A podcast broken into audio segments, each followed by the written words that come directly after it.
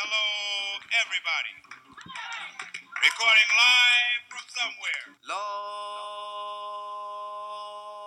of mercy, all night Sunday Central. Follow me now, they say, say hi, take yes, you're hip hop. Say J-roll, just you're rolling hip hop. All right, we're going to try something new here. This is the first time I've ever done a solo podcast, which is just me talking to myself into a microphone, into a Zoom recorder with no one else in the room, hoping my neighbors don't hear the rantings of a madman because anyone else outside of comedy would not see this as a solo podcast. They'd see this as just a man losing his mind. And that might be what it is. This could be how L. Ron Hubbard got his start. I might write the next Dianetics and slowly lose my mind while attracting maybe three or four followers to come with me.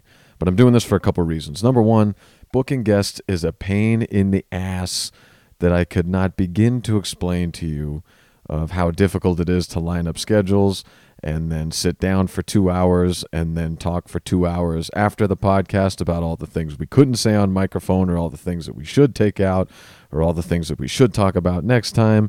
I just don't have the time for it. But I do have an interesting two weeks of comedy that I wanted to share with you, and I know it has been too long since I've gotten you one of these episodes. So I hope you enjoy it. And if not, I'll be sure to get a guest for the next one, and you can fuck yourself on this one. Listen to something else then but I'll do my best.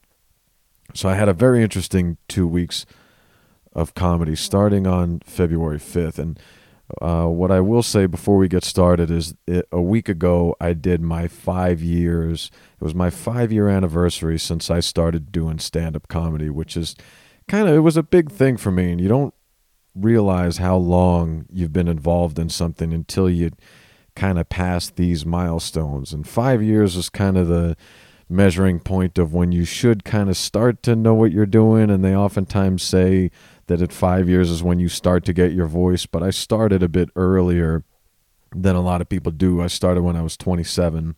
So I kind of don't have that excuse. I knew who I was pretty much by that time, and so it took a, it didn't take quite as long to settle into my own voice and things like that. But five years is kind of when you've been doing it long enough that you've done a whole different bunch of kind of shows and You've been through all different types of audiences. Uh, you've done all different spots in the lineup. You've done terrible. You've done well. You thought you were going to be famous. You thought you were going to die. You've been through kind of the whole spectrum. And that's really what this two weeks has been like. So, to culminate my five year anniversary, at the end of last week, I got to open for Nick Swardson comedy legend, comedy movie legend, stand up comedy legend. He's got two or three or four comedy specials out.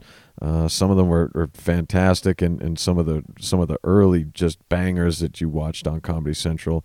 He's been in a whole bunch of Adam Sandler movies. One of the things I didn't realize is how accomplished of a writer he was. I knew he was in all these movies. I just didn't know that he was a co-writer of of a number of them, which impressed me. So I had that looming on February 8th and February 10th. That was a Friday and a Sunday at Temblor Brewing Company, of course. We had three shows to do. It was actually supposed to be Thursday and Friday, but Nick missed a flight coming out Thursday, so we did Friday and Sunday, which is an odd pairing, but it was really cool.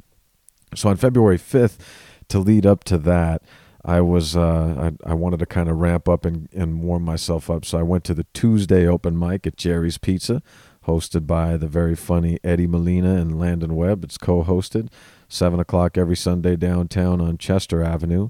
And they've really been doing a good job of getting this thing off the ground, and they're starting to build an audience and starting to train the audience to be ready to listen to comedy. But on this particular night, no one was there. I think it took about an hour to an hour and a half before the crowd showed up into the show, but I was on an early spot. I was like spot number three. So when I went up, it was literally only comedians there, and there was a DJ behind us, as silly as that would sound for no audience, and the DJ's friend was there. So I went up, and I went up with the intentions of, I know nobody's here, but I do have a bit that I want to work on, and so I wanted to go up and just stand and deliver. But I got up and I got to talking and just kind of got sidetracked, and before you know it, you get the light and your set is almost over. And I was, it part of me was frustrated that I didn't get to go through the material and work on the bit.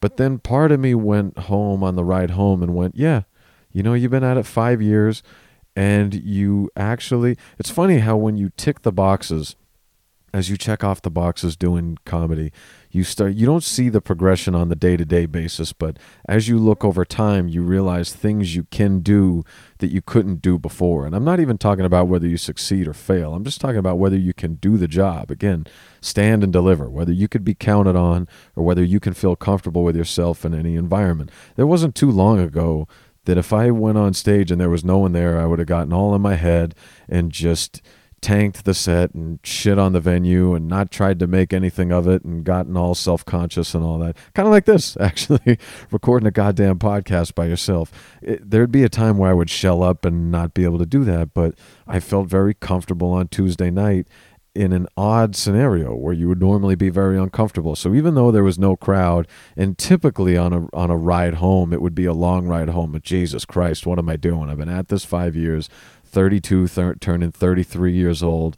If this is what I'm still doing, how many years should I be doing this? I actually drove home with some nice resolve of there's not going to be many or any rooms from here on out that I don't feel comfortable being able to at least try to do my thing in, which is very cool. I mean, you would think you would think conventional wisdom that it would be difficult to perform in front of a few hundred people. That would be the one that gives you stage fright. But to me it was always performing for just a handful. It was always performing for 6 to 8 to 12 people in a giant room. And how am i possibly going to keep their attention or make them laugh? How will i even know if i'm doing well? You can't hear their laughter. I always struggled there. So to know that i've kind of climbed over that hump and can still try to get some work done even though there's little crowd or no crowd at all in the room was pretty comforting, to be honest. So that was Tuesday. So I'm, I'm, it's what I wanted was a slow ramping up of the confidence before the big shows on the weekend because each of those shows is going to be sold out, 350 people. And by the way, all 350 of those people didn't buy the ticket to see me. That's one of the things you don't realize until you're in the middle of it is you you dream in your first week or month or year of comedy of being able to open for these big shows or go open for a big act. And it is a very cool thing to do, but it's not an easy job. It's one of the tougher things, at least that I've found to do, because you're you're there for a crowd that all bought tickets to see comedy, sure, but they bought tickets to see comedy from a very specific person. And every second that they're at that show and that person's not on stage, a large portion of the crowd starts to get antsy of we want to see the person we paid for and now we got to listen to this guy.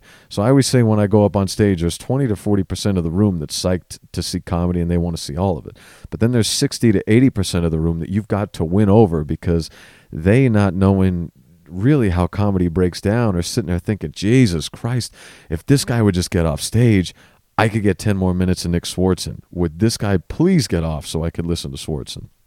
So you're oftentimes digging out of a hole and and you've got to you got to work hard to win.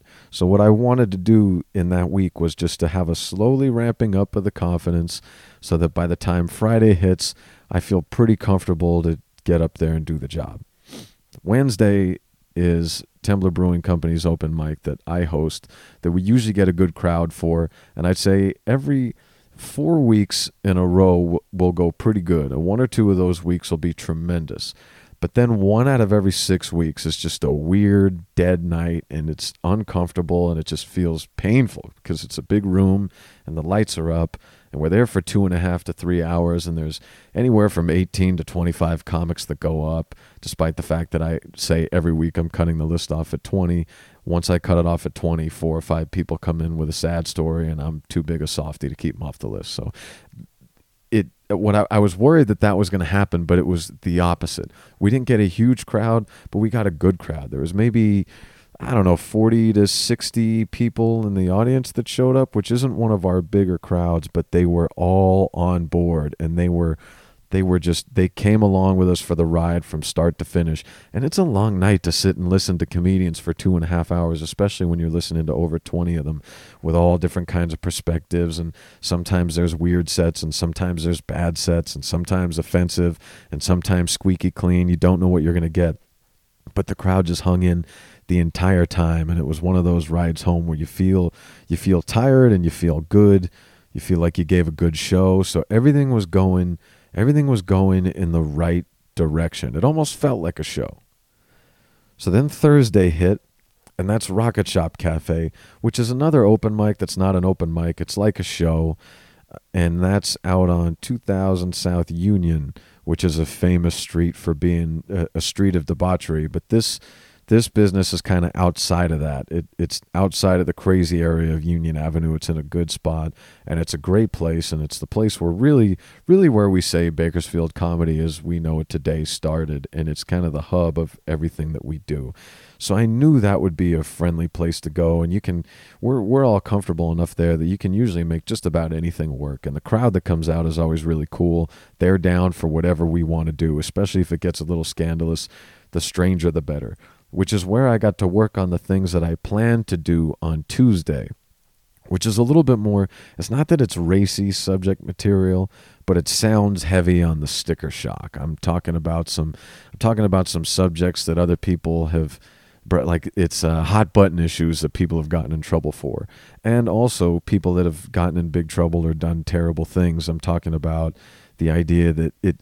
We say that it only takes one time now and you can lose everything, but that never happens anymore. It, usually, anytime you see someone doing something terrible, if you trace back far enough, it's been going on for a really long time. So I, it, it's kind of it was a long form bit, and it goes into kind of some heavy stuff. But again, I know I'm in front of home crowd at the Rocket Shop, and usually I go up late enough in the night that I've gotten to see a bunch of things happen in the room that I can make a couple inside jokes about the night, warm up the crowd, get into my stuff and that's what happened. And it worked out. Uh, that that it went fine. The set was just fine. And another thing I, I, I wanted to bring up was that I'm sitting here looking at a notebook right now where I, I, still write out a lot of my bits, and Joe Alaniz and I have talked about this. I do it kind of in all kinds of ways. Sometimes I have an idea that comes into my head and it comes out as a bit, and then you just work on the bit. Sometimes I'll take an old bit that I used to do a year ago and never really found the legs under it, and I'll try to rework it. Well, there's also sometimes when I've got no ideas in my head or I've got writer's block or I want to write but I don't have any direction and it may take an hour or two just to figure out what I want to work on. So what I do is I, I do free writing. I'll just take any kind of concept that's in my head. I'll usually watch a basketball game with the television muted and just kind of write the thoughts that are going on in my brain. And it's a weird dichotomy because you kind of feel like you're doing something and being productive but you also feel like you're wasting time while you're in the middle of it. So it was nice to see, to go back and see this in a notebook. I was just flipping through a notebook the other day and I found a bit that I just came up with within the last few weeks and I didn't realize that it started from this free writing. I was I was sitting at home watching TV one night and I had no ideas in my head and I had no bits that I really wanted to work on, so I just started writing. And to give you an idea, while I was writing this, I remember feeling self conscious of like I'm wasting time. I could be spending this hour working on a bit that I that I have that isn't good enough to do on stage yet, but instead I'm just writing bullshit. Uh, but it actually turned into something good, which is why all facets of this I recommend doing because you can get material out of anything. So this is the notebook that I wrote down my free writing on October 28th. I wrote basically three notes. Oh, this is during the this is during the World Series. So the first note is where the bit came from. I wrote Mexican candy sucks. Try this, it's Tajín. It tastes like a cough drop dipped in chili powder. Quote, they made it in our village. Quote, there's a reason it stayed there. If it was good, we'd have stolen this shit by now. And I'll give you, uh, that's not how the bit goes, but it's the idea where the bit came from. If you want to hear the actual bit, go to my YouTube page. It's called Flaley's Place.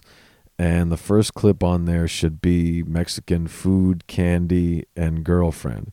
And where this bit came from was back in the summer I I'm dating a Mexican girl right now. My girlfriend is is of Mexican descent. Her name is Lexi, and she took me to her uncle's. Her uncle, I believe, at a birthday party. He was a he was a big time boxer, and so we went to this. It was either a birthday party or a retirement party, and there was. I remember there being a lot of boxing memorabilia, and I thought that was cool because I vibe on that. and it was the whole family, but it was just her and I. Like her mom didn't go. There were a lot of people I didn't know. I, I kind of met her her uncle before.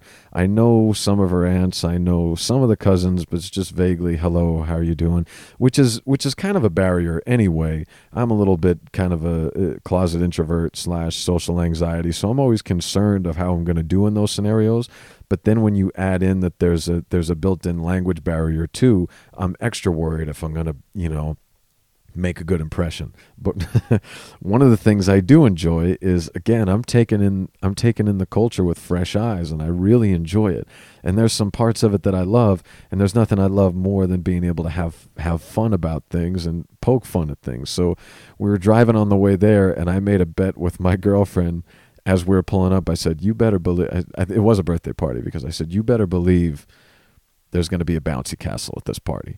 And she laughed and said there wouldn't and i don't know if i don't know if that's a thing but since i've moved out to california i've got uh, again dating a mexican girl i've got i've got a bunch of mexican friends out here there is there seems to be some sort of connection between mexican parties and bouncy castles. I don't know what it is, but every party that a Mexican family has put on that I've gone to has had a bouncy castle at the party.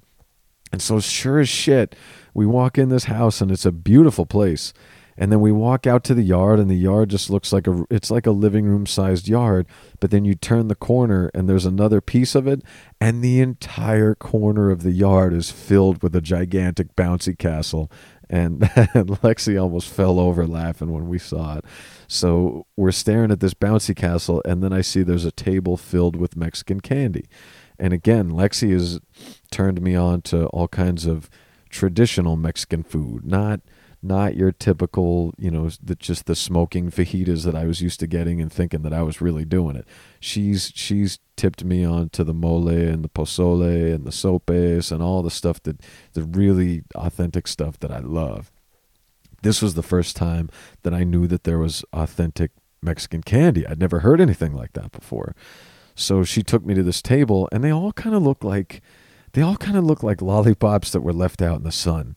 I've never seen homemade candy before.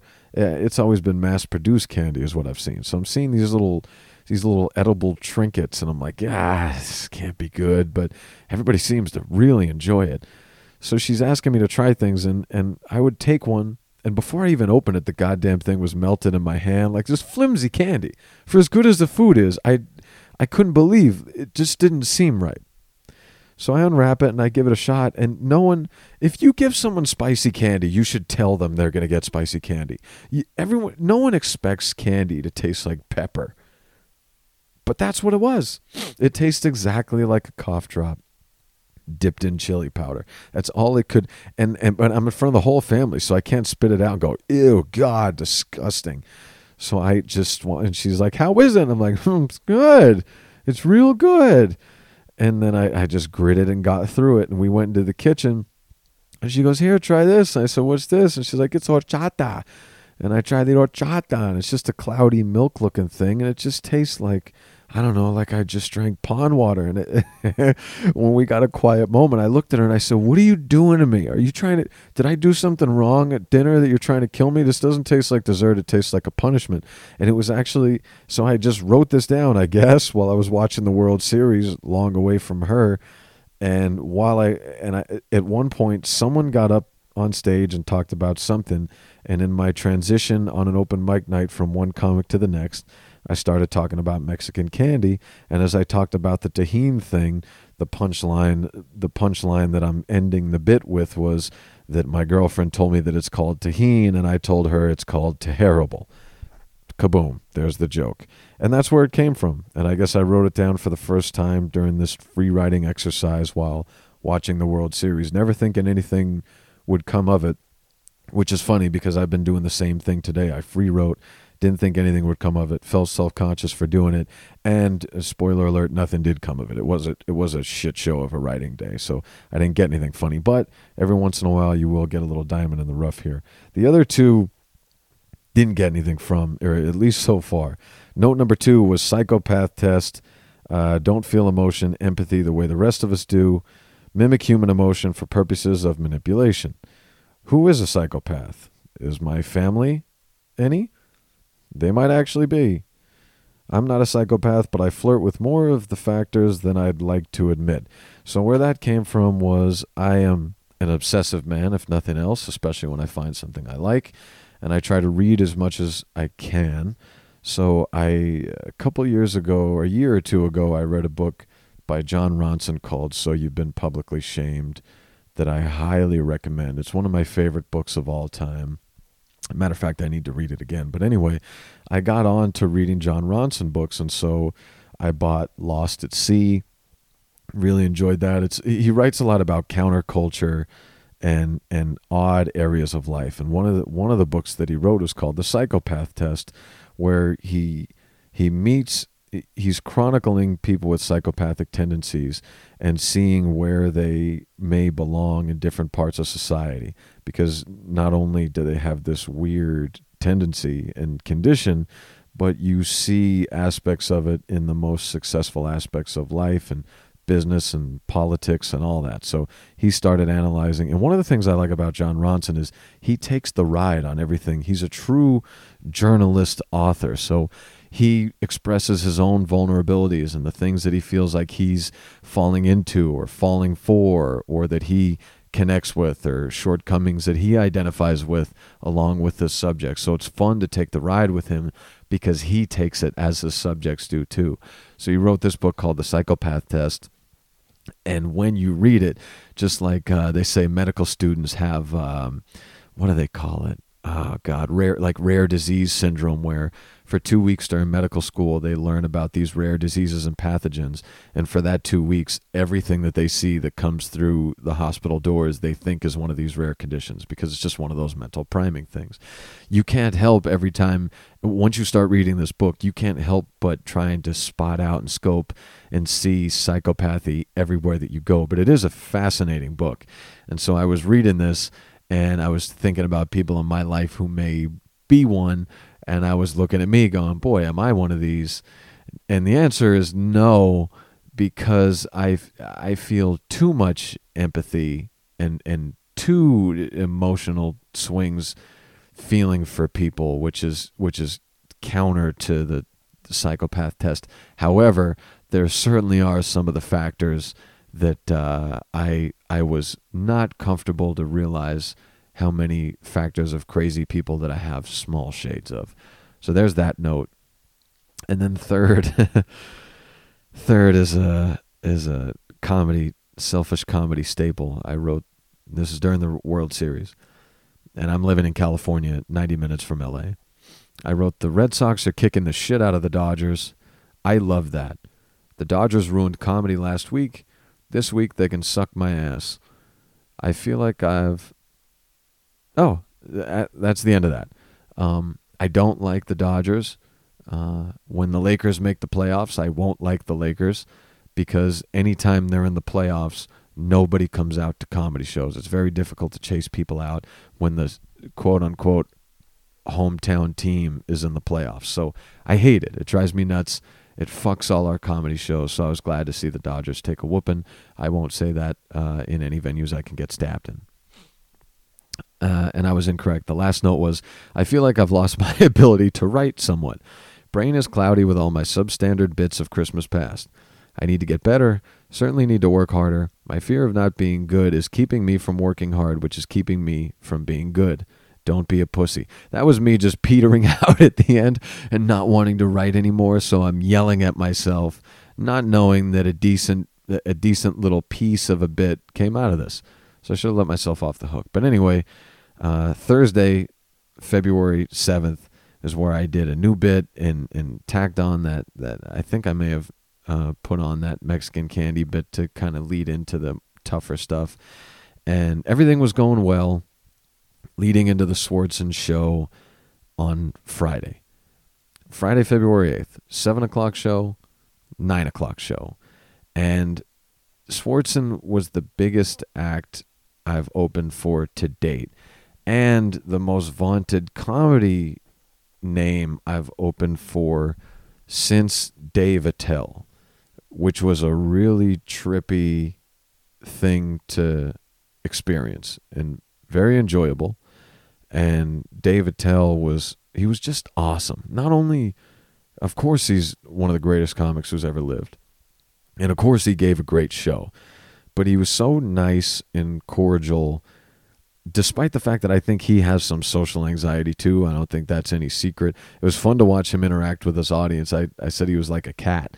Like if the crowd after the show would stand toward the side of the venue and let him come to them, he would be great. If they rushed him, he would get very sketchy and uncomfortable. But he knew how important he is to people. I don't know if he would classify it that way, but he knows people freak out when they're around him, especially comedy people. He did all the little subtle things to alleviate the pressure from me that just a real good guy does. Like before we got started, he asked if I would mind coming out to hang out with him in the feature that he brought because he just likes to chat before the show.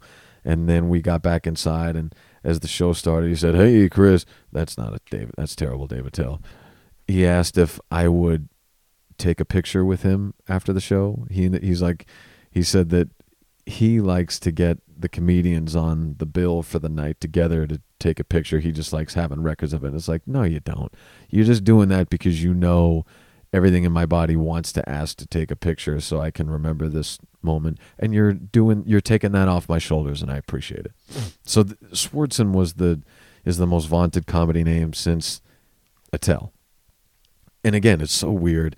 I grew up watching these people do. I was 11 and 12 years old watching their first Comedy Central comedy specials. So it's like watching your TV talk to you.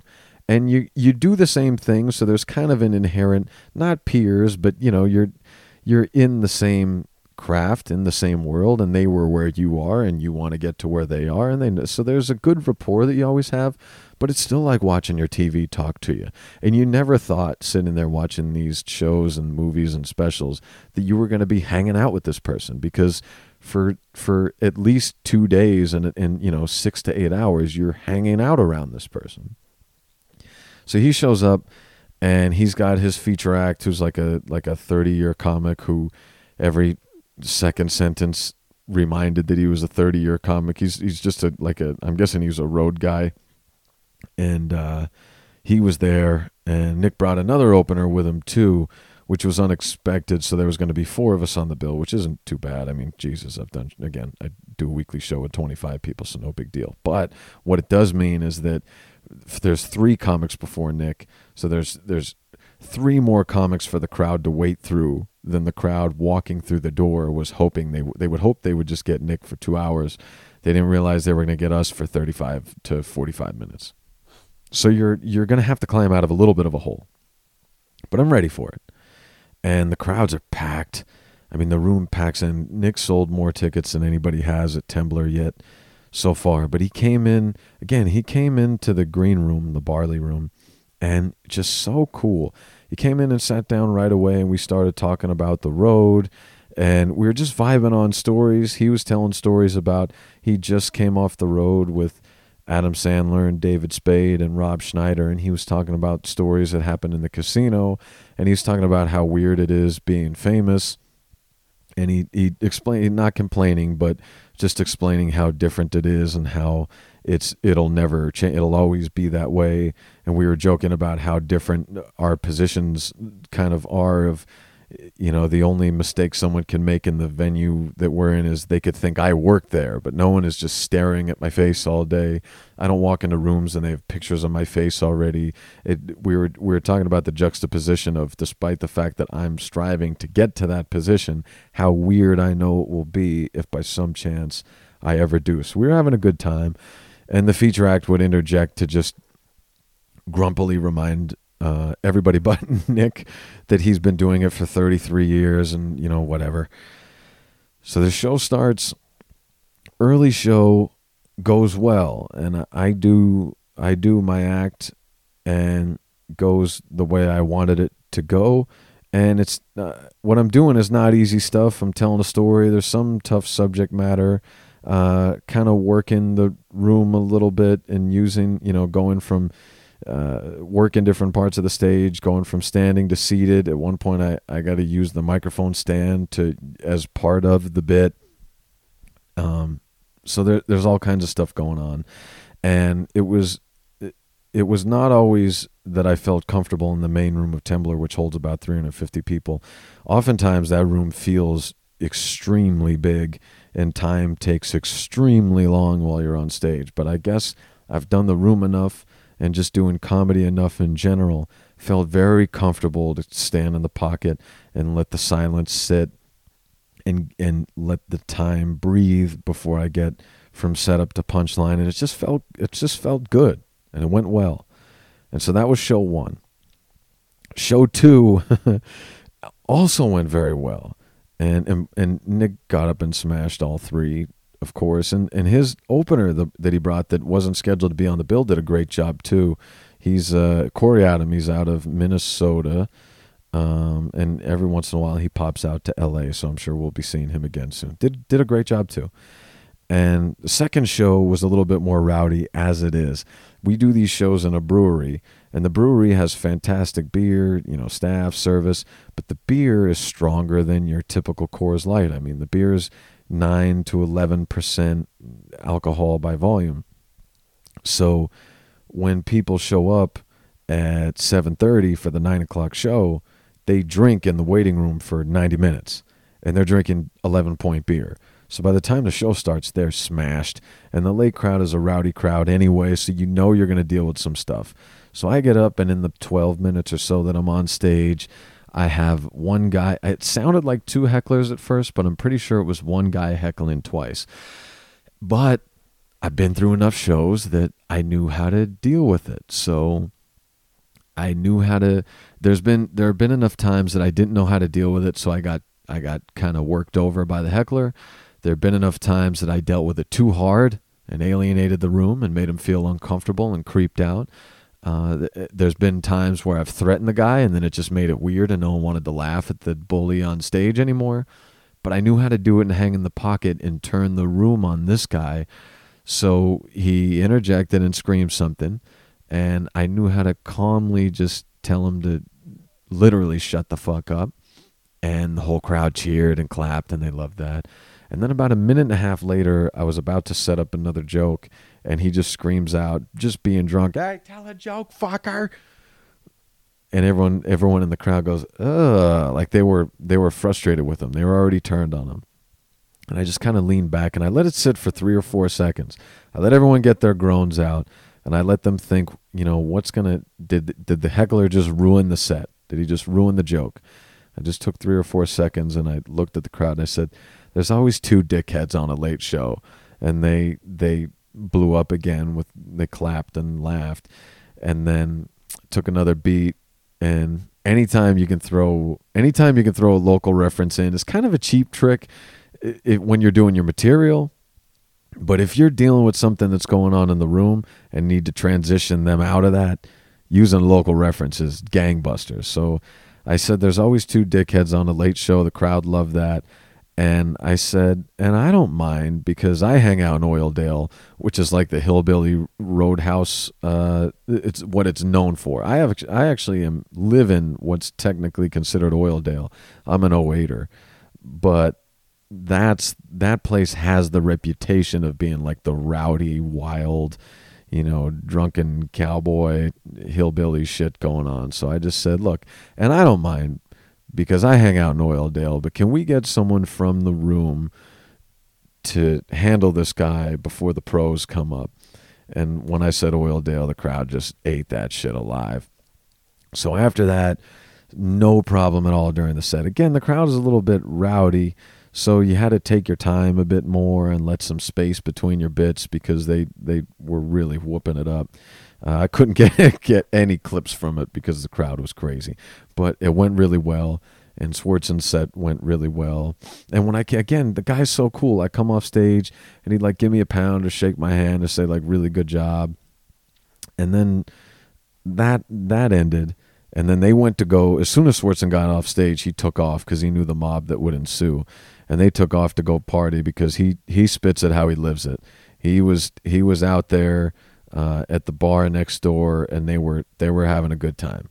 And I'm not good time Charlie for one, and two, everybody was you know everybody was trying to get involved. So I just went home and did my thing. I didn't see him after the show, so I wasn't going to invite myself to go kind of latch on. So left that on Friday. Sunday we get back together for the last show, and we don't know yet if it's going to sell out because it had to be rescheduled. So they announced it with only three days' notice. And sure as shit, this thing sold out, no problem. Packed house, Sunday night, 6 p.m. I go up and I do a very similar set to the first one. And it goes, it, it goes, it really goes the way that I wanted it to go. It all turned out exactly how I wanted it. And I walked off stage and walked to the back of the room, and Swardson's in the green room. And I sit down to grab my iced tea, and he says, Hey, great job, man. Really great set. And I said, Ah, thanks, buddy. I, I really appreciate that. And I'm sitting there and I'm drinking my iced tea, and Swardson looks up and he goes, Did you say, did you say you didn't know if you were real? And he's repeating a part of my bit that I just told on stage. He's asking me if that's what I said. And I said, Yeah. And he laughs. He said, That's funny, man. I really like that. And now we start talking about the bit. I told him it's a true story. And I told him an update to it that just happened to me. And then he he gave an idea of something that I could throw into it. And it didn't it didn't catch me until a day or two later, but it's kind of a perfect reference to shoehorn into the bit. So now it's going to be part of the bit. We're, Nick Swardson is workshopping my joke with me and telling me the parts of it that he likes. And I'm sitting there, and now because Nick's doing that, the feature that he brought, so he's like, oh, yeah, it was a great line. It was a great line because Nick said it was great. So the feature now, of course, now he thinks it's great uh, and asked me to book him and all that shit. So we're cool now. I guess I made it in his eyes, but it's so it's so cool to be sitting there talking to this guy and he's talking to me about my shit. I spent my whole life watching his shit. He just watched my shit and he's talking to me about what he liked from that. So he goes on stage and does what he does and I see him working new stuff out in his bits that I've seen the last 2 days. He's doing it in in he's working different ways into it and I thought that was so cool. So but before that, before he got on stage while his feature was on, everybody's kind of in the back making a commotion and he's by himself in the green room. So that was the point that I, I wanted to just uh, thank him because I knew it was the only time we were going to be alone and I knew I wasn't going to party with him afterwards. And so I walked back in the green room and I said, Hey, I just want to let you know, um, in case I don't get to see you after the show, I really wanted to thank you for letting me be part of the show. And he said, "Oh yeah, of course, man. You did, man. You did a really good job. You did great." And I said, "Well, I, I really appreciate it," and shook his hand and said, "I am sure you got a fella like me in every city that you go to that's trying to get on the show, and I, I, I, just really appreciate you letting me get on and do it." And we had this nice little exchange uh, for a couple minutes, and then I left. And I walked out, and a good buddy of mine who's a comedian said, So, did you take the picture? And I said, No. And he said, Are you going to the after party? And I said, No. And he said, You just, you should go, man. I said, Nah. And, and he said, You know, I used to be like that too. I used to think, No, I'm not taking the picture. We're equals. And I said, No, it's not like that, man. It's not the we're equals thing. It's not like I'm coming down off my high horse to take a picture. It's more like I don't want to bother the guy for one. I, he's going to get off the stage and he's going to a bar next door. And everybody who's in this show is going to rush over to that bar to see him. And all the staff is going to rush over to get a selfie with him. And the owners are going to do it. And the booker's eh, going to go over there if he can. And, you know, you're going to go over there. And anybody who can is going to go over. And they're all just going to, they're all going to want a piece of this guy. They're all going to want to take a piece of Nick Swardson while he's over there. No one's going to go over and just go shoulder to shoulder and drink and watch a game and, and just kind of hang. He's going to have to be on while he's over there. This entire time, like, he had a great time. And we, I mean, the, the crowd showed such appreciation for him and they showed out in droves for him, even though, the, again, there was a reschedule at the last minute. So they gave a lot too. But I, because I had spoken with him, I had realized what it's like for him to live in a world where everywhere he goes, somebody wants something from him. So I just thought it would be cool that the unique thing that I could do for the guy that no one else was going to do in the place was I could be the one guy for his weekend in this town that wasn't trying to take anything from him, wasn't trying to get anything from him, wasn't gonna wasn't gonna take another piece away. It was enough for me that he he didn't stop me from being on the show. He allowed me to be on the show, treated me just like one of his peers, treated me like he I was one of his road handpicked guys. Gave me generosity and time and courtesy and actually listened to my shit, which most people most of the headliners don't do. They're in their own world. He did all that stuff and he was he was really cool. So I wanted to without him ever knowing, extend the courtesy in the other direction by just not asking for just the one more thing of the two or three thousand things he was asked for over the weekend. And so that's what happened. The show ended, and 350 people and then 20 staff members and a couple other people ran next door to go to the after party at the bar. And I was basically the one person of at least the circle of people I knew who walked the other way. So after the show, everyone goes to the right to go to the after party. I go to the left to walk to my car in my hoodie, chilly night. And this is starting to become a bit for me right now. It was it I joke around and say it, it felt like an 8 mile moment. Again, everybody going to party to the left. This is Sunday night, so I'm going home to go to work at 5:30 in the morning and I go to the left to my car and I'm walking in my hoodie back to my car and I can I hear the goddamn 8 mile piano in my head of walking back. But what they don't what they don't tell you in 8 mile is what it's like when the guy goes back to work. Because I went to work that Monday morning, and 12 hours earlier, Nick Swardson was sitting in my face telling me that he the parts of my set that he liked. And this is one of the I mean this is one of the funniest guys in the world talking about the stuff that he likes of me. And he spent the whole weekend and we were talking about shit like that when we were like when we were in the room which wasn't a ton but enough. And then he left to go do another city and took two guys with him and left me. and now I'm in a cubicle that I share with another person in my stiff, spiffy shirt and my stiff, spiffy pants and my slidey, shitty shoes, staring at my computer, waiting for emails to come through. And I'm like, God damn it. What a high crescendo but then as that next week swings in, boy, what a valley that dives into. It's kind of like when I was in law school, we would have these carousel interviews. So at the end of a semester, depending on what your grade ranking was, you applied for interviews en masse, and they would interview students en masse. So a law firm would come to the school and interview, you know, six to 12 kids. And then you would interview with you know four to ten law firms in a given couple days. So what would happen was you and there would only be like 15 to 30 minute increments these quick speed dating like interviews. So you would show up and on a very shallow surface level talk about yourself for 30 minutes 5 to 10 times and you would leave going like god damn i'm awesome. Because people are smiling and looking at you and taking notes and like engaged and excited and yeah. And you're like i'm on top of the world. And then the next week it's silent because they're making their decisions and probably not calling you, or except for maybe one or two, unless you're one of the top performers or whatever. So you just went on this week from talking about yourself all week and people seeming like they're interested to radio silence, and it's a real mind fuck.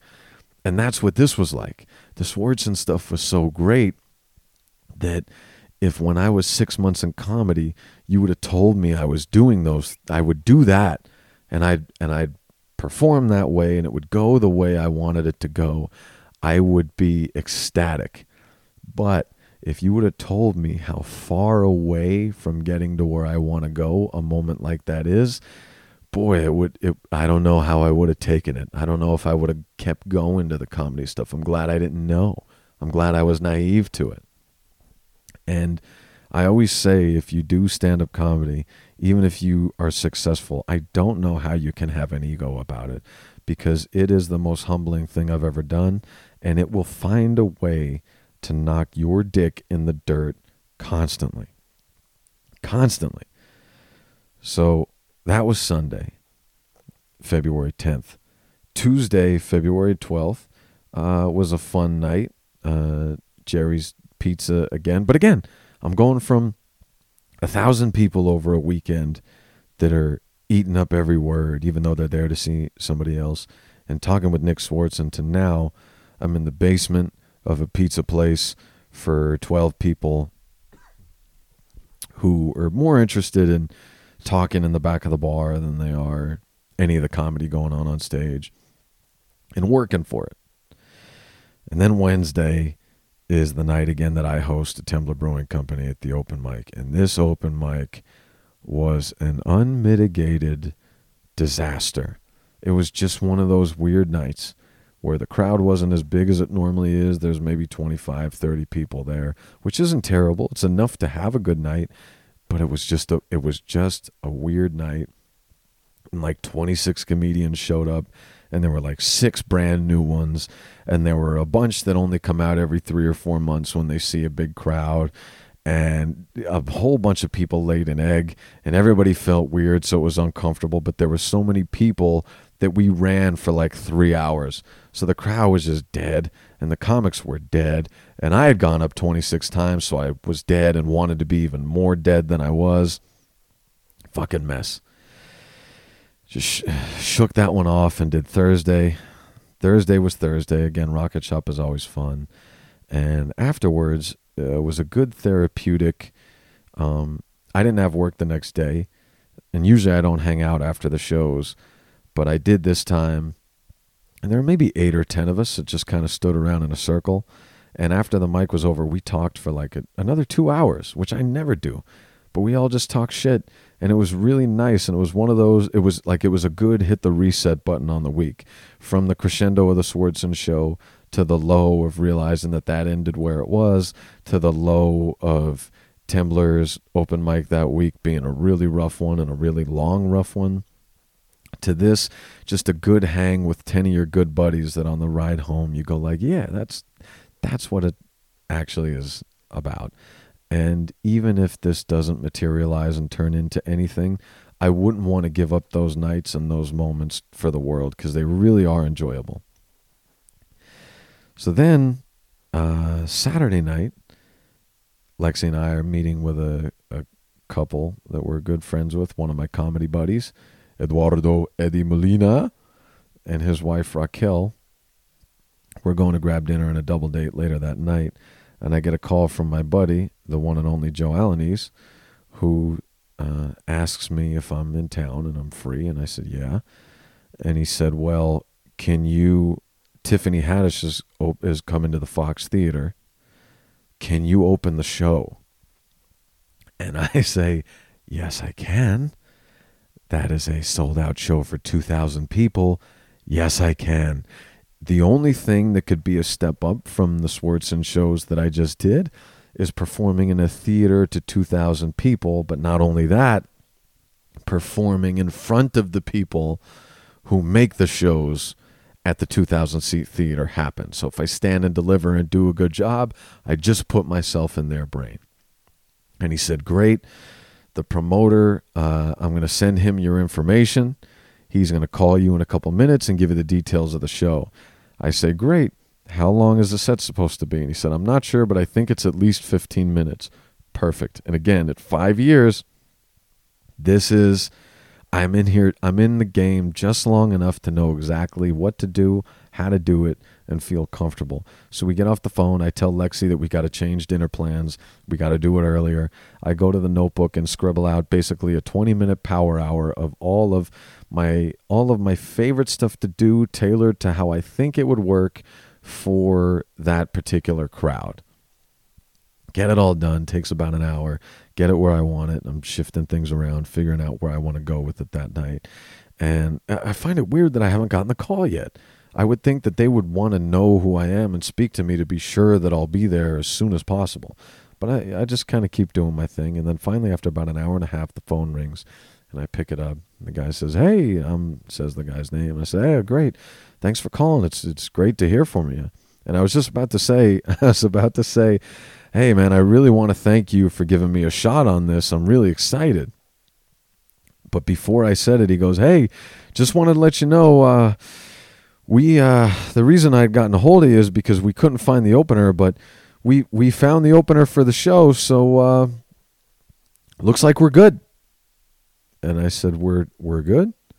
He's like, "Yeah, it looks like we're good. We're not gonna we're not gonna need you for the show, but you know, uh, uh, we're good.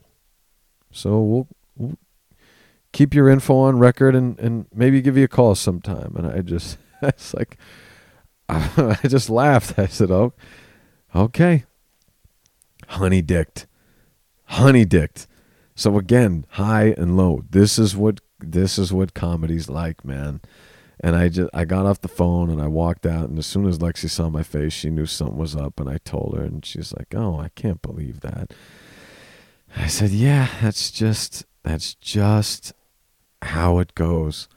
That's just how it goes. You got to be able to hang in the pocket and just see what happens." But again, if all that ever comes from this is a few conversations outside the rocket shop where we talk shit and laugh and tease each other for two hours, I'm okay with taking the chance for that. And who knows? I've gotten some really good gigs from being part of train wrecks or other things that fell through when someone had my name on file. So who knows? Maybe something does come around in the future and you get that phone call. Um, and you just got to be ready to stand and deliver. I was ready to do it Saturday. At five years, and in in the particular five years that I've had, when I got the phone call, I was ready for it. And the reason Joe gave the recommendation is because we've known each other long enough to know that either of us would be ready for it. And he was out of town, so he sent them my way. Um, it just wasn't the right time.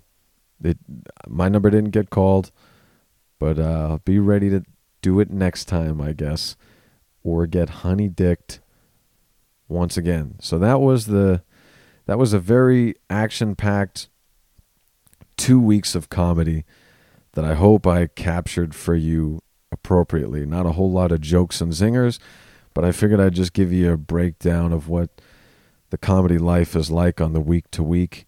And with that said, uh, it's about 9:15 right now. So I'm going to go to bed because I'm waking up at 5:30 or 4:30 in the morning to get to work in my cubicle and figuratively press bumpers, uh, my 8-mile pressing bumpers at 5:30 in the morning. Take some meetings I don't want to be in until uh, noon and then mentor our youth in town even though I, you know what an odd thing for me to do. A secret dirty comedian who wants to live that life, but instead worked his uh, worked his whole life to be a, a corporate square, uh, which I'm currently doing. Um, so I'll go mentor the youth, and then I'll take a few more meetings, um, and then we will be off to Jerry's Pizza to either have a great night or get our dick knocked in the dirt once again and have a good story to tell you guys. So I don't know how long you made it through this thing. Any second you did, I appreciate appreciate you listening. Sorry for uh, leaving you without a dope beat to step to for so long, and uh, I'll be sure the next one comes a little sooner. Take care. You really want to know who Superman is? Watch this. I think he's pretty cool. I can't have no sympathy for fuck, nigga. All the shit I seen done made my blood, nigga. Spill promethazine inside the double cup. Double up my cream, now that's a double stuff. Yeah. Please don't hit my phone if it ain't about no commas. Keep the peace like Dalai Lama, big body hummers. Backing out the parking spot and though the law be on him. He exempt Sean Kempy, keep that 40 on him. Go. Motivate, motivate, motivate, motivate, motivate, motivate, motivate, motivate, motivate, motivate, motivate, motivate, motivate, motivate, get money, motivate, motivate, motivate, motivate, motivate, motivate, motivate, motivate, motivate, motivate, motivate, motivate, motivate, motivate, to Get money. Too many times I swallow my pride. I'm cracking a smile. I'm dying inside. My demons are close. I'm trying to hide. I'm popping a pill. I'm feeling alive. I'm feeling alive. I'm feeling alive. I'm feeling alive. I'm feeling alive. I'm feeling alive. I'm feeling alive. I'm feeling alive. I'm feeling alive. Whoa, suddenly, I feel like taking a.